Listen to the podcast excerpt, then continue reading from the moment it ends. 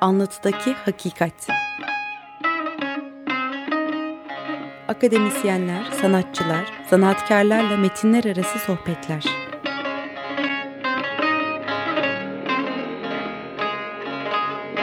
Hazırlayan ve sunan Ahmet Balat Coşkun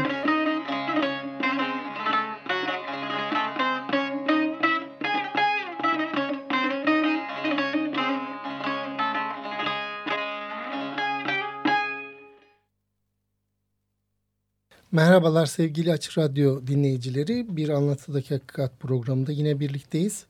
Ee, bugün yaşantı ve anlatı biçimi olarak darbeler konusunu Zeki Coşkun ve Çimen Güney Erkol ile konuşacağız. Ee, bu bahsettiğim konuyu biz birkaç hafta devam ettireceğiz. Şimdilik e, öngörümüz böyle.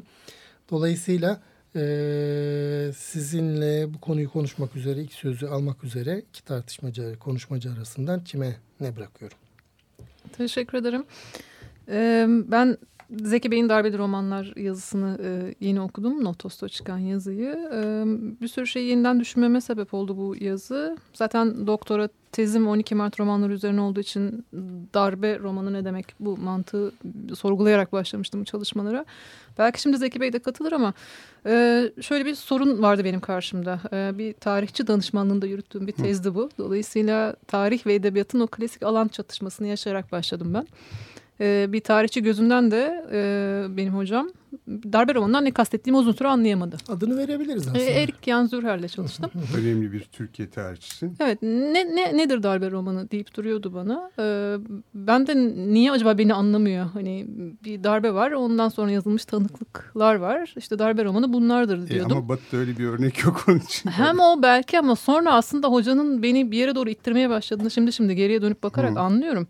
Ee, yani aslında sen bir kompartmana ayırarak o zamanı doğrusal bir çizelge içerisinde. Hı hı. Yani önce darbe oldu işaretliyorsun 12 Mart 1971. Sonra ondan sonra yazılan romanlara bakıyorsun ve o tarihsel e, yer sarsıntılarının edebiyattaki izlerini Kesit dökmeye alıyorsun. çalışıyorsun.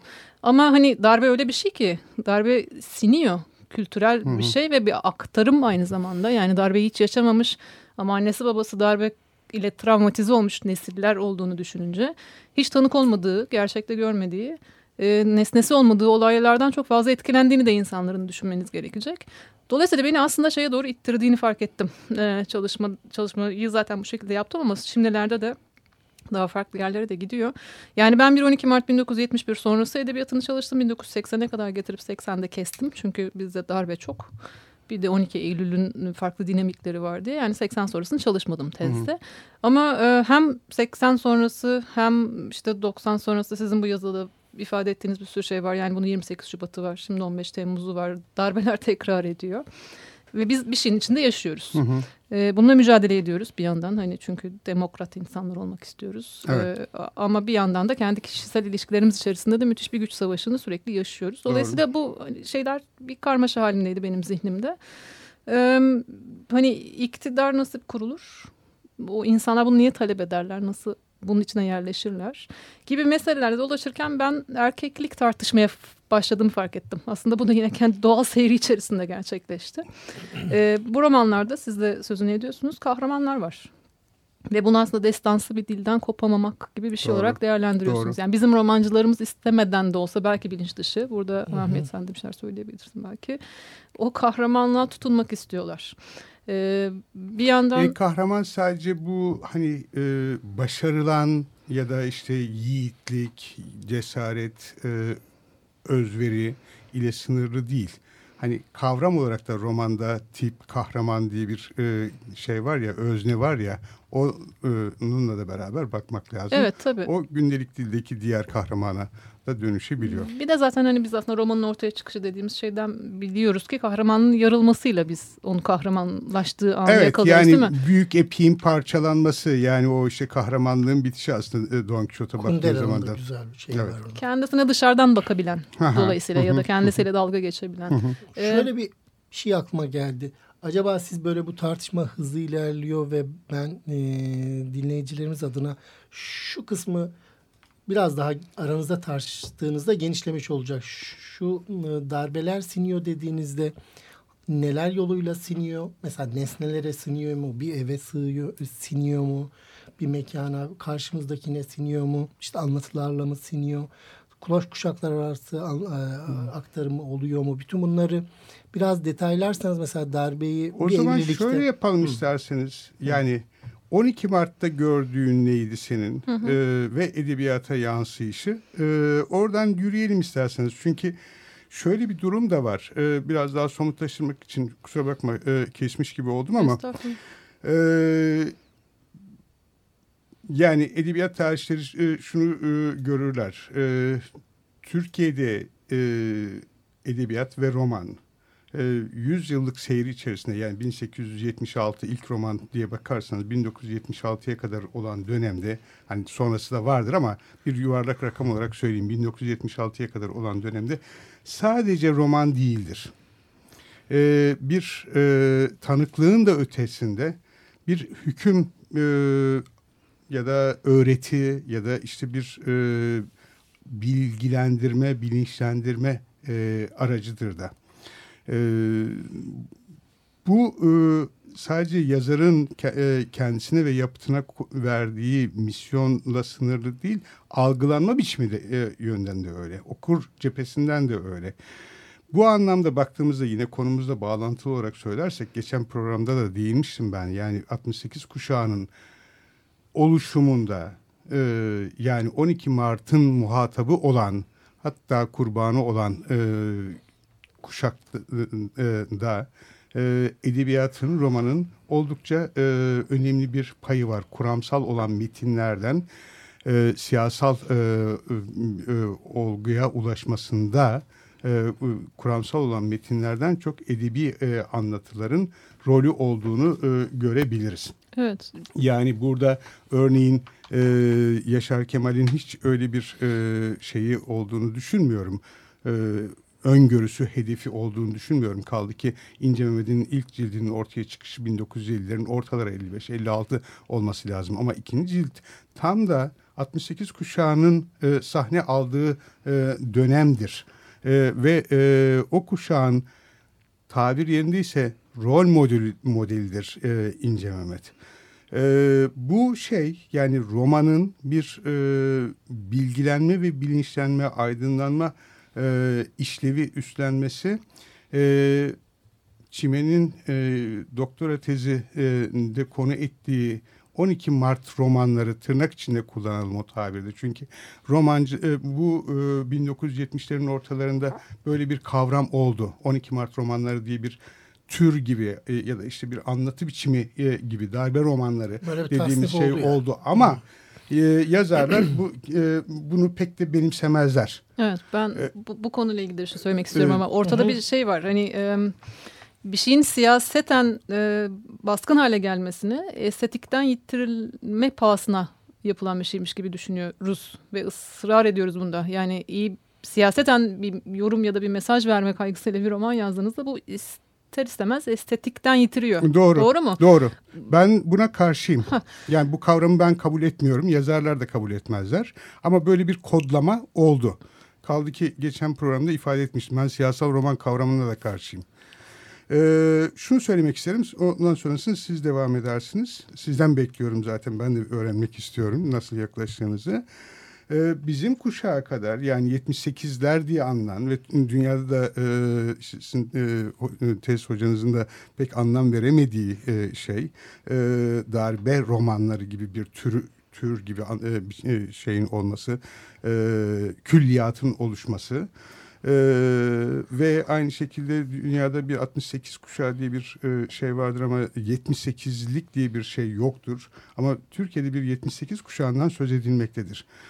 Ee, bu e, 70'li yılların ortalarında, 70'li yılların ikinci yarısında işte bir, e, toplumsal, e, siyasal e, e, eylemlik içerisinde olan kuşak için söylenir. E, bu kuşağın oluşumunda da bilinçlenmesinde 12 Mart edebiyatı diye anılan, 12 Mart romanları diye anılan külliyatın önemli bir katkısı olduğu kanısındayım ben. Peki yani, bu ayrışmayı nasıl e, açıklıyorsunuz? Mesela şey, 78'lerin e, dünya e, şey hareketliliğinde yani sosyolojik hareketliliğinde bir farklılığı var. Türkiye ayrışmış. E, dünyanın en uzun 68'i Türkiye'de yaşandı 10 yıl gibi hmm. onun için. O nedenle 12 Mart romanlarına sizin nasıl baktığınızı ben merak hmm. ederim. E, sadece tanıklık olarak şeyi söyleyebilirim ben. işte e, bizim kuşağın e, siyasallaşmasında diyelim ki e, Erdal Öz'ün işte romanları ya da işte öyküleri e, Kanayan'daki işte Yaralısı'ndaki anlatılanlar veya işte e, daha sonra e, Gülünün solduğu akşama dönüşecek olan ilk haliyle Deniz Gezmiş anlatıyor e, başlığıyla yayınlanan söyleşi e, de ya da işte Nihat Behram'ın yazdığı Dar Ağacı'nda Üç e, Fidan ya da işte İbrahim Kaypakkaya'yı konu alan Ser verip sır vermeyen yiğit. Romanlar, Sevgi Soysal'ın e, Yenişehir'de bir öyle vaktisi, Şafağı e, gibi, Pınar Kür'ün Yarın Yarını e, gibi. E, dolayısıyla bu 12 Mart yaşantısı zaten yanı başımızda cereyan eden, çocuk halimizde cereyan eden ve şöyle veya böyle duyduğumuz, tanık olduğumuz bir şeyken bir anlatı olarak okuduğumuzda bambaşka bir evrende açılıyor e, e, gözümüzde. Çimen sen, Onlar bizi etkilemiştir. Buyurun. Sen ne, ne dersin? Ben Nasıl şöyle bir şeyle ilerlediğim e, mi düşündüm. Hmm, yani askeri darbe anlatılarında isterseniz asker arıyorsunuz asker polis bir takım kimlikler var. Siz de bu yazıda da geçen programda da konuşurken de aynı şeyi söylediniz. Hani kişiselleştirilmemiş bu karakterler. Dolayısıyla sanki bir şey oluyor, biri bize bir şeyler yapıyor. Ama biz onu isimlendiremiyoruz, cisimlendiremiyoruz, romanımıza aktaramıyoruz gibi bir hava var burada. Galiba o beni şey düşünmeye itti. Militarizm denen şey askerden bağımsız bir yaşantı tarzı olarak Türkiye'de zaten var. Hı hı. Biz şimdi 12 Mart 71'i konuşuyorsak aslında 27 Mayıs 60'ı konuşamadığımız için ya da o 10 sene bu yeteri kadar iyi konuşulmadığı için zaten 12 Mart 71'de biz askeri darbelere alışmış bir kültür içerisinden konuşuyoruz. E, tam tersi de geçerli. Yani şöyle e, çok benimsenmiş olması, ha, askerin şimdi, kahramanlaştırılması, işte e, e, darbenin yüceltilmesi e, olduğu için. Sindi e, dediğim e, bu aslında. yani dolayısıyla darbenin sinmesi bir ölçüde bu, bu, bu rollerin kabul edilmesi, yani bunun şeye silmesi. bakarsak zaten e, 27 Mayıs'ı konu alan ilk dönem yapıtlara bakarsak e, tam da e, bir kurtarıcı özne olarak gelir e, darbe ve asker. Evet bunu bu şekilde gören bir sürü yazar olduğu gibi hani 90'lara doğru geri dönüp geri dönüş hani, ol, neler olmuştu bir bakalım falan diyenler de var ama şimdi onu bir kenara koyalım. Hani 12 Mart'ta benim gördüğüm e, yaralısında da büyük gözaltında daha belirgin örnekleri var. E, bir kimlik kurmaya çalışan genç erkek baskı altında. Toplumun her tarafından ona yönelen çeşitli baskılarla uğraşıyor. Büyük gözaltı e, çok belirsiz bir şekilde gözaltına alınan bir karakteri anlatır örneğin. Hı hı e, işkence görecek. Hani hapse götürülecek. Belki işte kurşuna dizileceği korkusuyla yaşıyor. Burada da şey var aslında... E, Çetin Altan'ın e, İspanya İç Savaşı'nı konu eden Arthur Koestler'in bir e, şeyden yapıtından çeviri yaptığını da biliyoruz. Yani çevirdiği böyle bir roman var. Dolayısıyla aslında oradan kurşuna dizilmeyi bekleyen bir adamın hikayesi o da. İspanya İç Savaşı'na kadar geri giden belki ilhamları da var o Büyük Gözaltı romanının. Ama tabii kendi kişisel e, cezaevi deneyimi de bunun yanına geliyor. Ee, ve burada şimdi bir karakterin biz geçmişine dönüp hani annesiyle babasıyla ilk kız arkadaşıyla kurduğu ilişkileri de izlemek durumunda bırakılıyoruz. Dolayısıyla öyle bir şey ki Türkiye'de hani darbe sizin e, kız arkadaşınızla kurduğunuz ilişkiye kadar siniyor. Bunu gösteriyor daha 1970'lerin başı. Ee, ve hani 72. aslında evet bu, bu kimlikler yani biz kendimizi kurarken zaten bu atmosferin içinde iz başından beri. Bunun direkt olarak nesnesi olanlar zaten hani apayrı şekilde hı hı. yaşıyorlar. Ben dolayısıyla buradan şeye ayrılmak zorunda kaldım. Yani e, bunu romanlaştıran insanların kaçı bunun gerçekten nesnesi olmuş. Yani bu şekilde maruz kalmış gözaltı işkence falan Peki. gibi deneyimlere. Kaçı bunu daha estetik bir mesele olarak ele almış, daha kültürel bir yerden yaklaşmış. Şöyle incel, e, inceltmek mümkün mü? Şimdi ben bir askerim, e, darbe yapıyorum.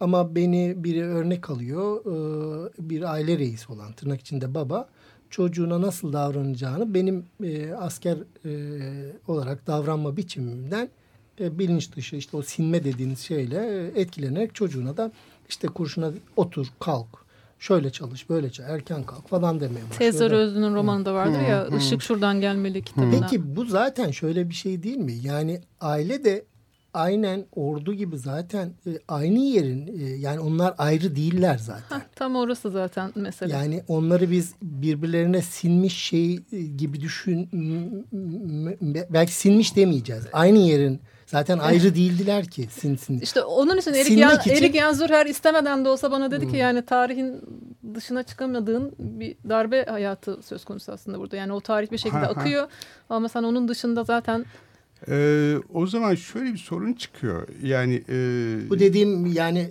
anla, anlaşıldığını bilmiyorum. Yani iki farklı şeyin birbirine bir şey iletme ihtimali var. İki şey aynı şeyse sin ya aynı şeyi konuşuyorsak sindi dememiz için e, ayrıştırma Sinme görmemiz iç, lazım. Yani e, sızma diyelim isterseniz sızma, ona. E, evet ama aynı şey mesela ben kendime... Nüfuz etme diyelim. Ben... İşte yine bir dışarıda bir askeri kimlik varsayıyorsunuz nüfuz etme derken bile sorun şöyle bir şeye evrildi ben de ister istemez. Ee, sizin Sorumu şöyle bir genişlet şey e, tanımımı biraz genişleteyim. Şimdi bizim için bir asker var ama asker var asker var. Öyle Ahmet değil. asker başka Mehmet asker başka dediğimiz bir asker tipi yok yazında. Şöyle. Yani tutunamayanlarda bir tane var ama Hı. hani kafası karışık emekli asker dışında. Albayım. Albay var ama onun dışında bir, bizim kafamızda bir asker varsa bütün askerler aynıdır. Bir polis varsa bütün polisler. Dolayısıyla kahraman olarak e, yani daha doğrusu bir özne olarak girmiş polis tek tip polis. Şey de öyle e, hani devrimci ya da e, ona ona maruz kalan da öyle. Ben böyle tam olarak tek tipleştirmeyi kastetmiyorum ama söylemek istediğim şeyi biraz Yok, bunu açayım. açmak için. Evet, şimdi mesela Sevgi Soysal'ın hani isimlendiremediğimiz askerler dolu şimdi bu darbe anlatılarında ama Sevgi Soysal bir isim ve bir cisim veriyor bize. Mesela bu adam e, işkence yapıyor sonra eve kızı için pastel boya götürmesi gerektiğini iki dakika sonra Polis. düşünüyor. Polis. Polis. Polis. Dolayısıyla öyle bir zihin ki bu e, hani işkenceden kuru boyaya, kuru boyadan işkenceye geçebiliyor. Dolayısıyla iç içelik derken şimdi bunu asker ya da polis üzerinden konuşuyor olabilirsiniz. Öteki taraf üzerinden de konuşuyor olabilirsiniz. Çünkü orada da bir yerden bir yere atlayacak o zihinler. Ee, ama daha önemlisi galiba militarizm tartışırken sürekli bir yerde asker bir yerde sivil var diye bir düşünceyle ilerlemiş. Teori de böyle ilerlemiş uzun bir süre. Ama şimdi feministler bunlar Cynthia Enloe falan gibi önemli isimler var militarizmin aslında asker ve sivil ikiliğinin bulanıklaştığı yerde tartışılabilecek bir şey olduğunu söylüyor. İstersen e, Kabere filmine kadar gidebiliriz oradan. Dolayısıyla galiba hani o bulanıklaştığı yer. Madem ee, anladım. dediniz zamanımız da böyle tam böyle bir müzik arası gibi. Tamam. Hem biz bu arada da toparlarız ne konuşacağımızı. Efendim ilk parçayı Mehmet Güreli ve Cihan Barbür e, Barbür söyleyecek. Çimen bunu yine Yağmur. Evet Yağmur'un yani Yağmur Arı, parçasının listesinden. E, listesinden dinliyoruz. E, ayrıca şey de söyleyeyim Ömer Şahin bu programın oluşmasına eşlik ediyor Teknik Masa'da. Dinliyoruz Mehmet Güreli ve Cihan arada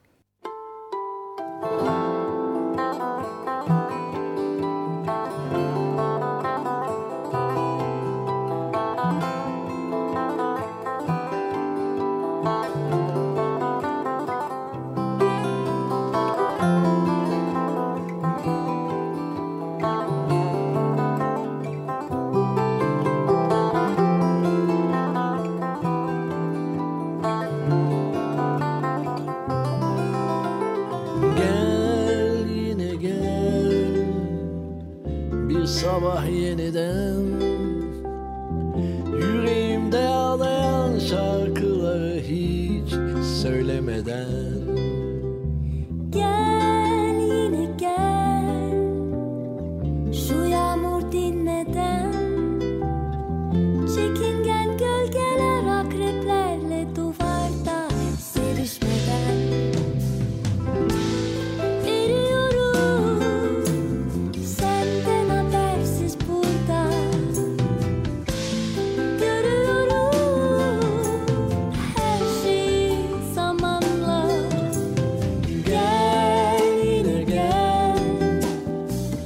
Gözlerinde gölgeler. Zaman her şeyi değiştirse de Bir gün doğru söyler. Göçebe bir rüya Hep sana doğru gelen. Ben orada olmasam da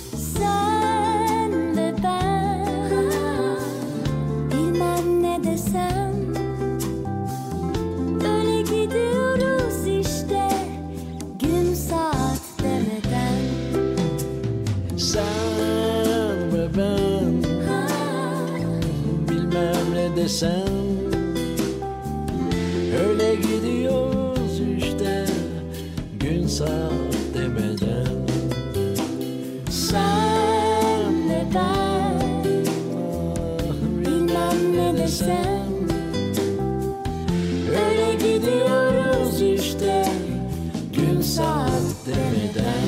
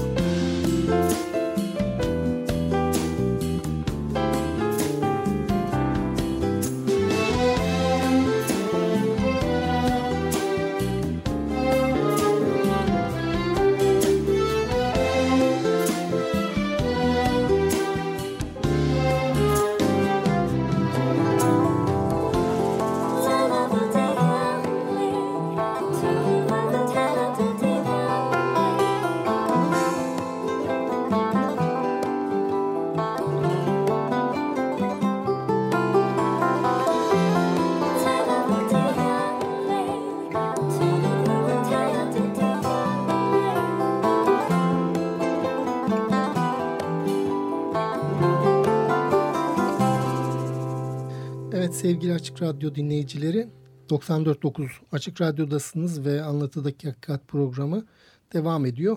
Biz e, yaşantı ve anlatı biçimi olarak darbeler konusunu konuşuyorduk. E, söz çimendeydi. Çimen sen toparla e, yayacaksın ve galiba Zeki de. Ben şöyle toparlayayım. Ee, Büyük Gözaltı 12 Mart romanlarının başına yerleştirilebilirse belki Adalet Ağolu'nun bir düğün gecesi de sonuna Sonuna. yerleştirilebilir. Sonlara 72, doğru da 79. evet 79'da Adalet Ağolu'nun bir düğün gecesi. Bir düğün gecesinde de e, bu hani bir yandan bir Kore Savaşı ve o militer kimliğin karşısında saygı duymak zorunda bırakılan insanların hani komik halleri çizilir. General e, şeye girdiğinde, düğüne girdiğinde herkes yutacağı lokmayı boğazında tutar o derece. insanlar üzerinde korku uyandıran bir general figürü var karşımızda. Ama bir yandan da o romanda işte hani Ömer'in Aysel karşısında kurmaya çalıştığı iktidarı izleriz. Dolayısıyla ben bir yerden bir yere gelirken aslında elimdeki erkek imgelerinin hepsinin e, mücadele ettikleri bu asker kimliğine yaslanmak durumunda kaldıklarını, oradan kendilerine bir erkeklik devşirdiklerini, oradan kendilerine bir kimlik devşirmeye çalıştıklarını. Yani bir yandan Ömer dalga geçiyor. Bu asker onun mücadele ettiği, asker onun mücadele ettiği bir düşünce dünyasının temsilcisi olarak orada oturuyor. Ama bir yandan Ömer ona benzeyerek e, Aysel karşısında güç kazanabileceğini düşünüyor. Yani o İlkeli sertlik, oyunlarda da masaya vuran o adam da öyle mesela. o da benzer Ağzını bir... burnunu sildiriyor millete. Evet, masayı toplatıyor. Emekli bir asker olunca orada yine bir doz daha. Hani siz Evet, bir mücadeleyi Hmm. kazanma azminiz hala var galiba 70'lerde. Tasfiye olmuş asker bitmiş. Evet, o, o- onun yaşadığı, yaşattığı gülmece kısmı daha farklı. Ben sözü size bırakayım. Ee, şimdi aslında burada e, bir şeyi netleştirmek gerekiyor sanıyorum. Yani benim yazımda işaret ettiğim militarizm derken sadece üniformayı görmüyorum orada. Asker veya sivil değil. İktidar diyelim isterseniz ona. İktidarın temsilcisi e, diyelim. Darbeleri konu ettiğimiz için iktidarın o andaki te- temsilcisi üniformalı olabilir. Ama sonuçta iktidar ve roman diye bakmak lazım veya spesifik bir iktidar biçimi diyebilirsiniz darbe mevzusunda. Ee, bu bizim biraz siyasetle ilişkimizle ilgili bir sorun. Yani yazarın siyasetle ilişkisi, okuyucunun siyasetle e, ilişkisi babında bir e, sorun. Dolayısıyla benim e, yazımı oturttuğum platform yani e, estetik yönden olduğu kadar niteliksel anlamda bir anlatının kendi başına olabilmesi, kendi kendisi e, başına olabilmesi doğrudan siyasal göndermeden bağımsız olmasına bağlı. Bunun için de, e, e, romanın kendi bir e, etiği vardır. O da bilgidir demiştik işte şeye ilişkin e, Kundera'dan gö- e, referans vererek. Şimdi bu eksik bizde.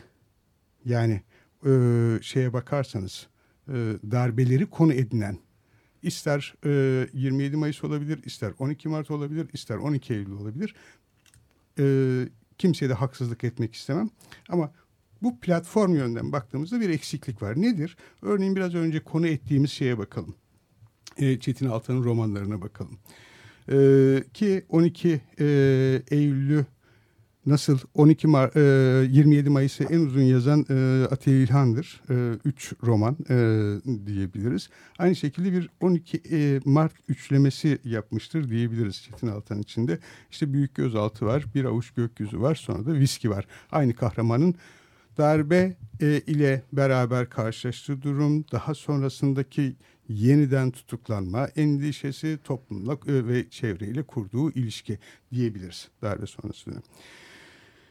Dikkat ederseniz Büyük Gözaltı'da romanın iki düzlemi var. Dün ve bugün.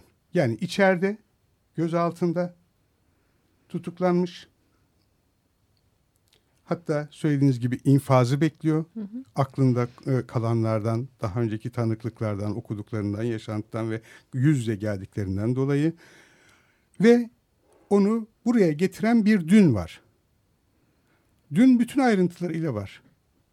Anne baba var, okul var, işte e, öteki var, beriki var vesaire vesaire. Ama bugün ne dair infaz korkusunun dışında bir şey yok kapatılmışlık var. Gözaltı var. Bu dünle bugünün arasında hiçbir bağlantı yok.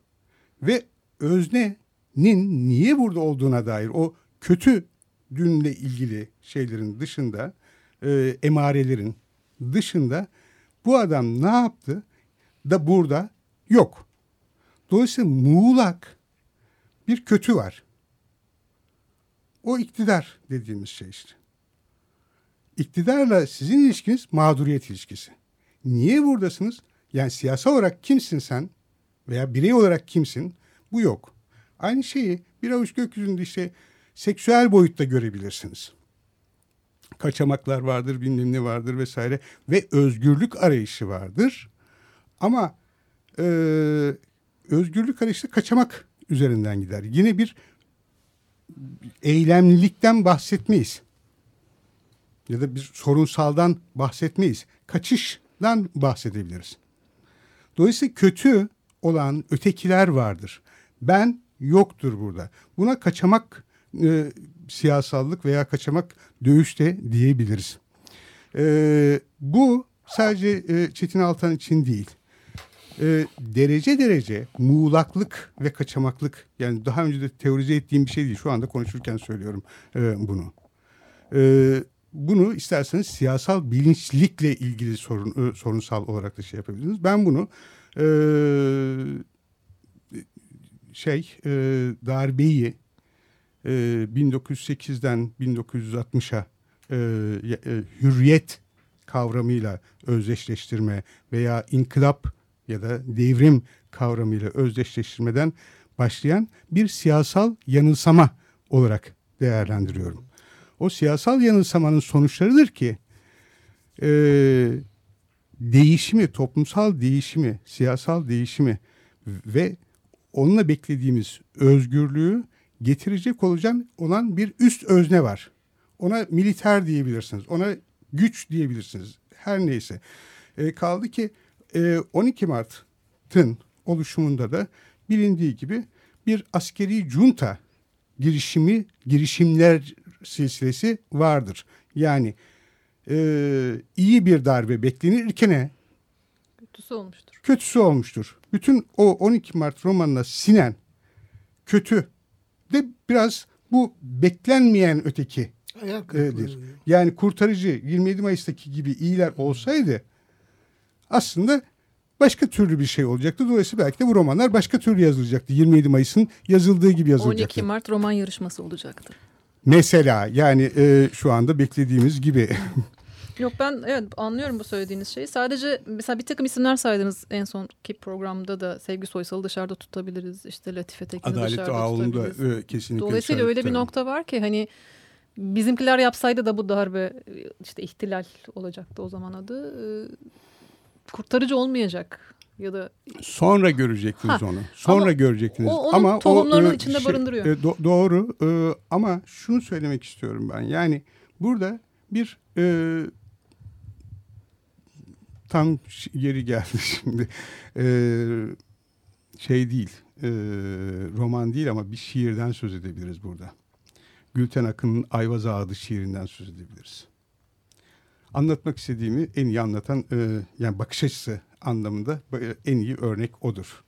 Ee, işte şu karşı görünen yayla Anadolu'dur. İşte e, kesti ışığın paşası beyi e, işte şu oldu bu oldu e, ve bu ate e, ateşten çokça pay düştü sana. Yani aslında e, gencdin, tezidin, işte e, sıra bilmezdin e, işte, gibi. Dolayısıyla o kuşak yani e, 68 kuşağı ya da 12 Mart'ın mağduru, muhatabı olan kuşak kurban olmuştur. Bir kadının, e, kadın şairin e, söylemiyle olan şey ile bütün o 12 Mart edebiyatında karşımıza çıkan hafif, çok iyi niyetliliğinden dolayı biraz da gençliğin ateşiyle tez canlılık etmiş olan insanlardır. Örneğin e, bu genel söylemin tamamen dışında olduğunu da mutabık olduğumuz ikimizin de Adalet Ağoğlu'nun bir düğün gecesine baktığımızda gene o e, klasik e, şey vardır. E, söylem e, vardır. Ali Usta var biliyorsun. Ee, Ayşe'ne kır çiçekleri getiriyor. Yani bütün o hoyrat ve işte yani generale göre hiza alan e, ortamın içerisinde en sade, yalın ve hakiki olanı e, temsil eder. E, Tuncer'e yani e, şeyle evleniyor değil mi? Generalin kızıyla mı evleniyor? Evet. E, Tuncer eski e, hızlı devrimci. Evet. Yani ee, kızıyla evlenmek fantezi. Lozan'a gidecek işte. Erlerde var. Ee, diyor ki Ali Usta sizlersiz olmaz yani gençler. Ama yalnız sizinle de olmaz diyerek. Şimdi dolayısıyla acele ettiniz ve halt ettiniz e, edebiyatı. Bu 12 e, Mart e, konu edinen e, kitaplara daki egemen e, söylemdir. Bu iktidarı çok gözetmiyor. Yani iktidarı bir e, sorun olarak gözetmiyor dikkat ederseniz. E, kurbanları asıl e, sorun olarak e, görüyor. Bunda biraz şunun payı olduğu kanısındayım ben.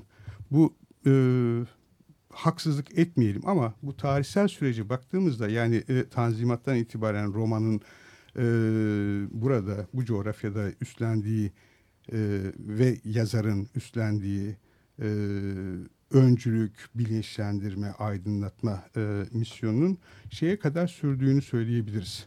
E, 12 Mart dönemine kadar sürdüğünü ve 12 Mart'ı konu edinen romanlarda da bu misyonun olduğunu söyleyebiliriz. Ama öte yandan 12 Mart bu aydın yazar e, kuşağına şunu da e, göstermiştir. Politikanın bir bedeli var. Sonuçta bu aydın yazar kuşağından önemli bir kesim yani 12 Mart'ın e, gençlerle beraber 68 kuşağıyla beraber e, şeydir e, 12 Mart'ın e, hedefinde olan e, kesimdir. Yani e, işte diyelim ki 1971 TRT roman ödülünü alan e, tutunamayanlarla birlikte o e, romanı paylaşan e, bir başka e, romancı vardır. E, Fakir Baykurt, Tırpan tırpana baktığınız zaman orada bir eylem modeli önerilir.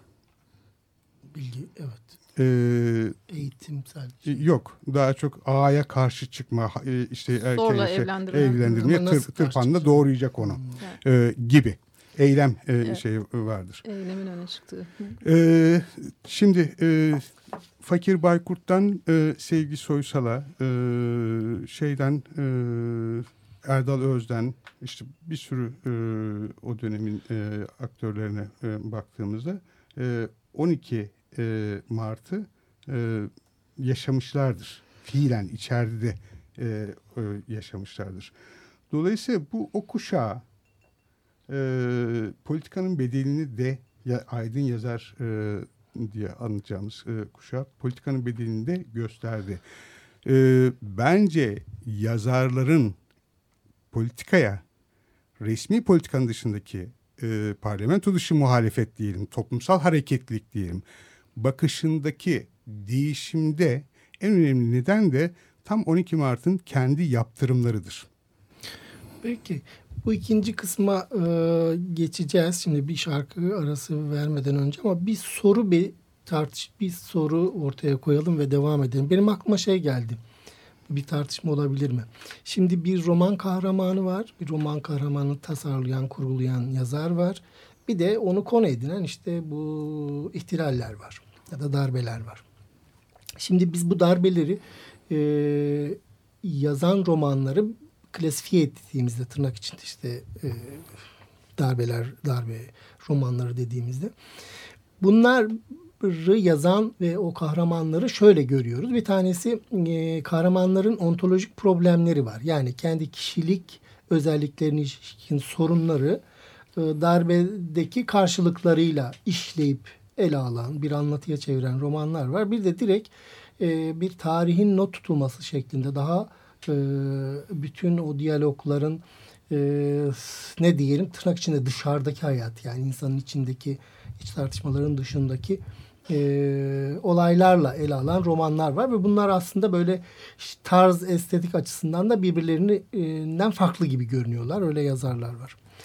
Peki böyle bir, bir şey eğer var ise yani bu bir anlatı biçimi halindeyse bu etkileşimin izlerini mesela hiç siyaset e, konusu olmayan, hiç darbe konusu olmayan romanlar yazmış insanlarda da darbenin tırnak içinde ya da işte erkekliğin senin alanın olarak izlerini ıı, sürdürülmesi üzerine de neler söylenebilir? Yani ya da bu sorun nasıl genişletilebilir?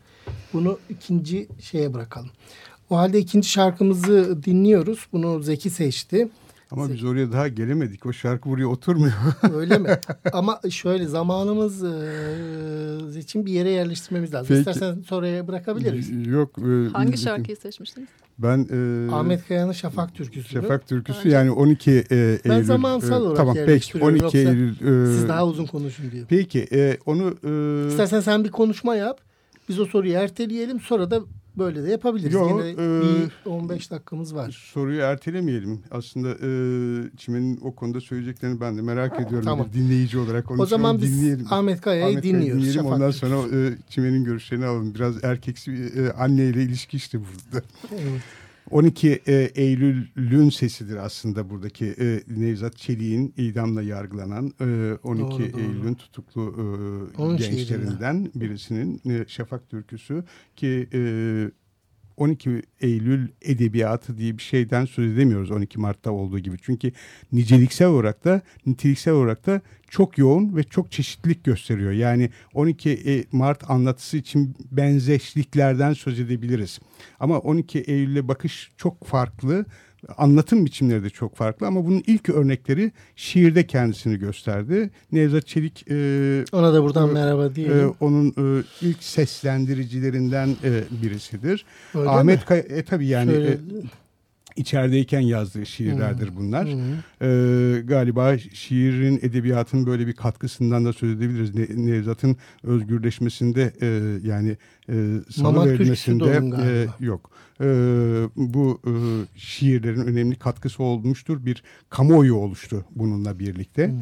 E, Ahmet Kaya da yine 12 Eylül'ün e, taraflarından gözaltına alınan, içeriye giren taraflarından ve 12 e, Eylül öncesindeki yaşantısının ekseni kaybolduğu için e, şey müzik yapıp içeriye girip kendisini tutuklattırma e, planları yaparken şöhreti yaşamış veya da 12 Eylül kuşağının sesi olmuş olan hmm. bir şeydir. Müziğin değişimi aslında bunu da anlatır. Dinliyoruz efendim Ahmet Kaya Şafak Türküsü.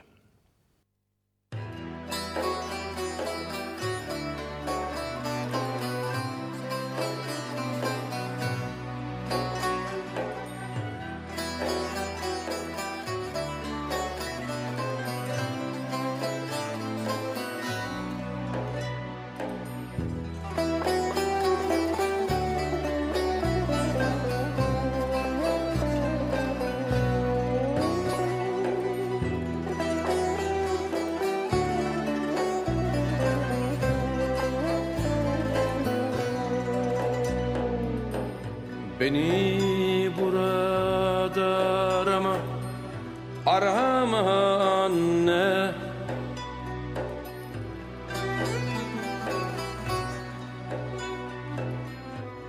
Kapıda adımı Adımı sorma.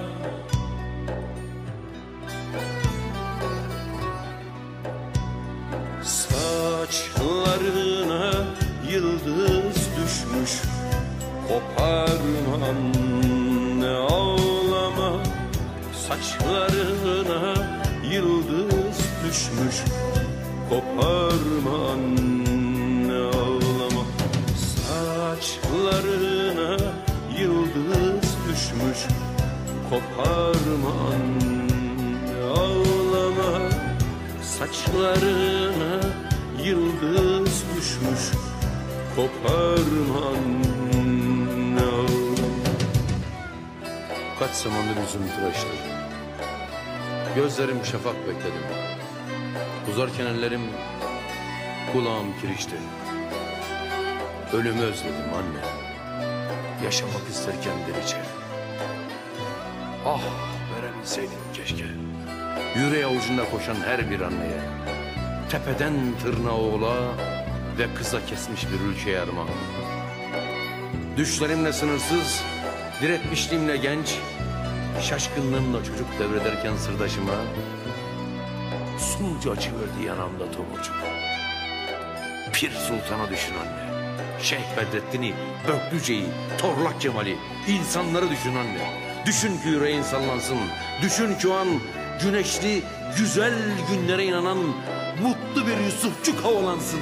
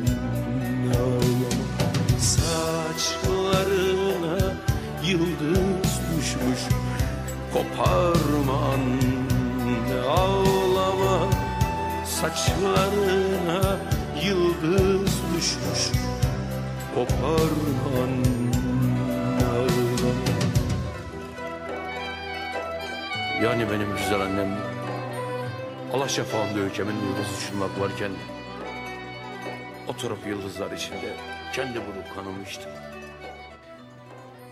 Ne garip 94.9 Açık Radyo'dayız ve Anlatıdaki Hakikat e, programı hızla devam ediyor.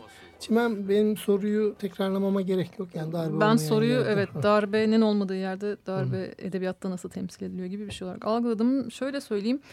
Ee, şimdi başında sözünü ettiğim bu işte önce bir darbe olur sonra da edebiyat onu anlatır e, mantığının dışına çıkmaya çabalarken ben nasıl yapacağımı aslında en basitinden şeyde buldum. Melih Cevdet Anday'ın Gizli Emir romanı var 1970'te yayınlanmış daha darbe olmadan ve Gizli Emir bir bir yerden bir emir gelecek ve bütün hayatımız değişecek diye bekleyen aydınları anlatıyor. Aydın bunalımı romanı doğrusunu isterseniz ama bu aydınlar niye bunalımda, niye daralmışlar, niye sıkışık hissediyorlar derseniz çünkü darbenin ortamı zaten hazırlanmış.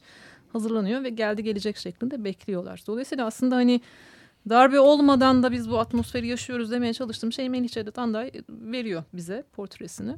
Onun 73 galiba yanlış hatırlıyorsam belki Zeki Bey beni düzeltir. İsa'nın Güncesi diye bir romanı daha Evet, var. evet. Onda da hiçbir şekilde böyle bir darbe var işte sen de onun mağdurusun denecek bir karakter yok ama e, mesela Don Quixote tartışırken burası tatlı olabilir. Deli mi akıllı mı olduğunu çok anlayamadığımız bir İsa karakteri var. Rüya mı görüyor, hayal mi görüyor, ne yapıyor bilmiyoruz ama birdenbire iş yerinden alınıyor.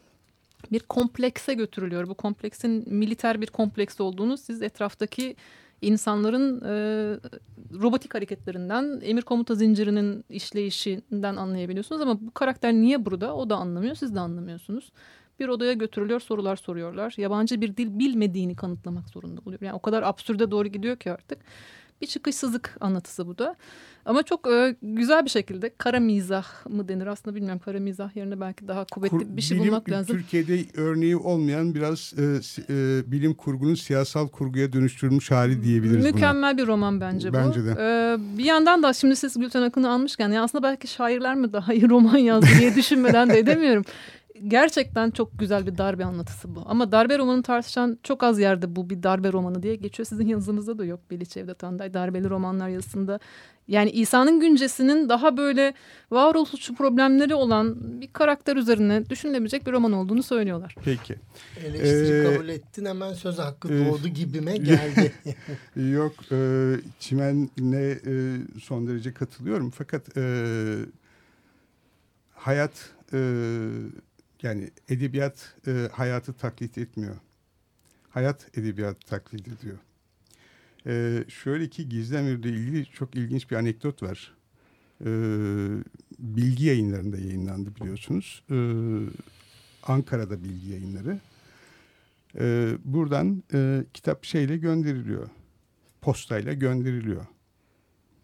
Dosya mı kitap? E, dosya. Dosya. Hı. E, yayın basılmak üzere. Evet. Hı. Gönderiliyor.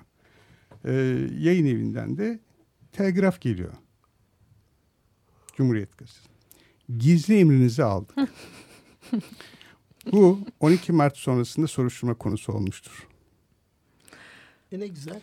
Ee, Bugün de var işte o. Böyle. Evet. Ee, şimdi benim burada konu ettiklerim e, egemen söylem diyeceğimiz. Kesinlikle. Ee, sizin söylediğinize son derece katılıyorum. Ee, Musa'nın güncesi e, benim e, şeyimde e, diğer kategorisinde aldığım, aradığım, örneğine pek rastlamadığımız e, diğerlerdendir. Ben bu anlamda örneğin şeyle e, tutunamayanlarla e, diyelim ki ölmeye yatmak arasında bir koşutluk kurabileceğimiz kanısındayım. Evet. Yirmi- 27 Mayıs'a bakış e, anlamındadır. Egemen Cumhuriyet ideolojisine bakış anlamındadır. Bir koşutluk kurabiliriz. Aynı şekilde darbe olmadan darbeyi bize anlatan e, en iyi e, romanlardan bir tanesi Bilge Karasu'nun Gecesi'dir.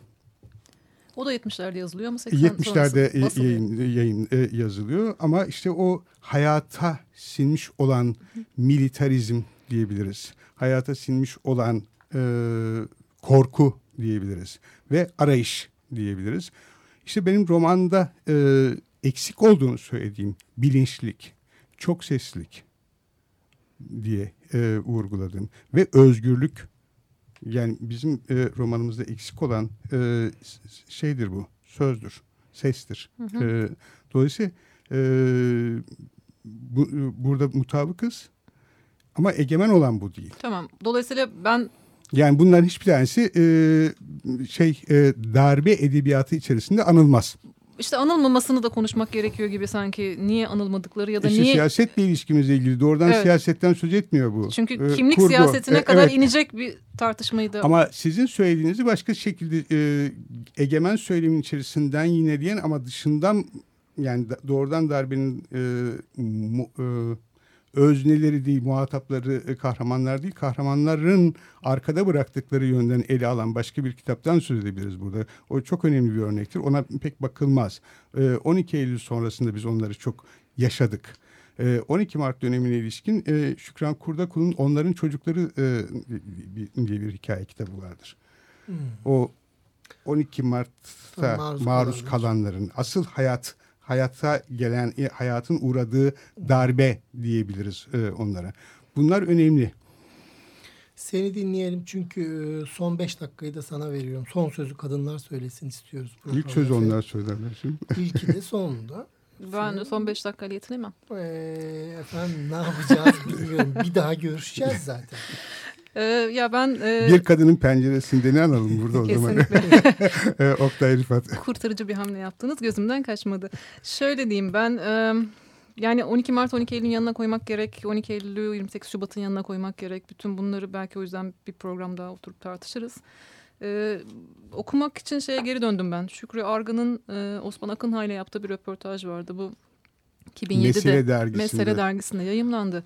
Edebiyat 12 Eylül'ü kalben destekledi diye bir başlığı vardı. E, Biraz örtüşüyor O burada var. Evet. Çok öncesinde. söylediğiniz şeyler. Ee, Dolayısıyla edebiyat buna geri dönüp bakmadı değil bakamadı gibi bir şey söylemeye çalışıyor Şükrü Argın'da. Yani hani içeriden yazmak ne kadar mümkün söylemeye çalıştığın şey biraz bu ya. Yani siyasete bakış açımızı da değiştirmemiz, iktidarı gerçekten iktidar olduğu için hedefe koyan bir edebiyat. Şimdi ama Bilge Karasu'yu da andıktan sonra artık hani bir noktada elimizde bunun örnekleri de var çünkü. Ben e, bu yazıda mesela devletli roman dediğiniz şeyin ne olduğunu şimdi sizinle konuştuktan sonra daha iyi anlayabiliyorum. Hı hı. Yazıda biraz açıkçası böyle altını çizip bu niye böyle hani devletli roman olmayan roman da var diyordum ama Bilge Karasu bir dipnot olarak burada yok çünkü. Hani Leyla Erbil yok, Bilge Ötekiler Karasu yok. Devlet Karanlığın gücü. Ha, gibi. Onun için hani şöyle bir şeye geliyorum ben ister istemez. Bir teori kurarken e, ana akım üzerinden kuruyoruz. Sonra onu değilleyen küçük örnekler bulduğumuzda bunlar da buna uymuyor diye kenara koyuyoruz. Ama uymayan bir tane bile örnek varsa o teoriyi gözden geçirilmesi gereken bir şey haline E, geliyor. Teoriye zaten karşıyız. Yani e, deminden beri söylediğimiz yani geçen programda işaret ettiğim bir e, siyasal roman kavramı e, bu en fazla tırnak içine alabileceğimiz bir şeydir. Evet. Yoksa bir tür olarak siyasal roman diye bir şeyden söz edemeyiz. Yani çok pratik olarak söylediğim bir şey var. Bütün e, romanlar hayattan söz ederler. Hayat roman diye bir kavram kullanmıyorsak hayatın e, düzlemlerinden, pratiklerinden birisi olan siyasetle ilgili olanla da e, bir tür olarak sö- bir şeyden söz edemeyiz. Eğer polisiye roman gibi bir kurgu tekniği var ise onu konuşalım. Yoksa konu ettiklerinden dolayı bir türden söz edilemez. Aynı şekilde darbe romanları da yine tırnak içerisinde alacağımız bir şeydir. Onun için ben darbe romanları yerine darbeli romanlar e, terimini kullanıyorum. Bütün e, romanlar e, egemen ideolojiyle bir ilişkiye girerler. Mevcut egemen ideolojiyle bir ilişkiye girerler. İster e, bilinçli olarak girsinler, ister kendiliğinden ama vardır bu. O nedenle de devletli roman o devletin sınırları içerisinde yazılmış olan bir roman değildir.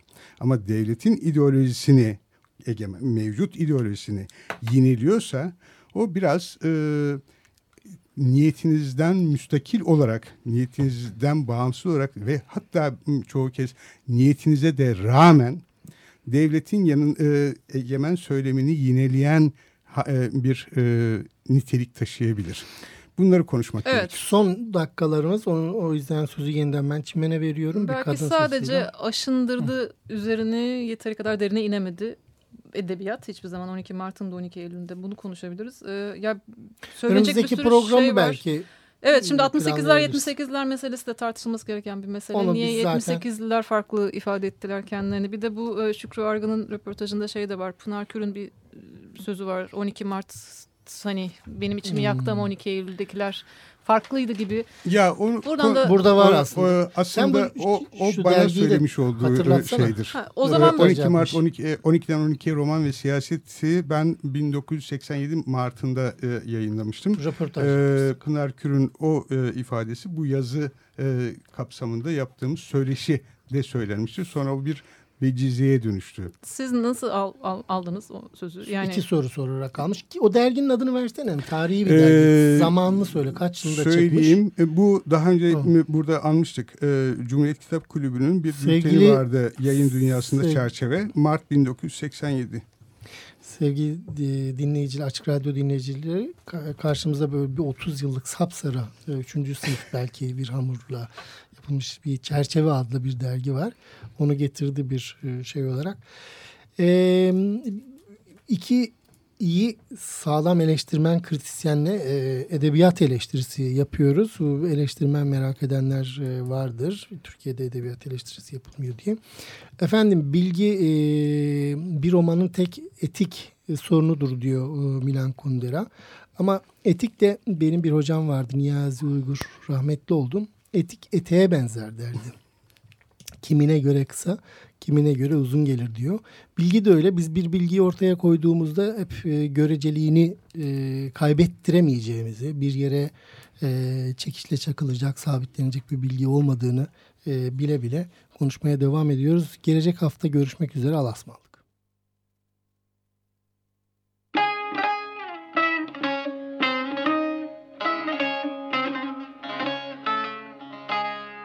Anlatıdaki hakikat. Akademisyenler, sanatçılar, sanatkarlarla metinler arası sohbetler.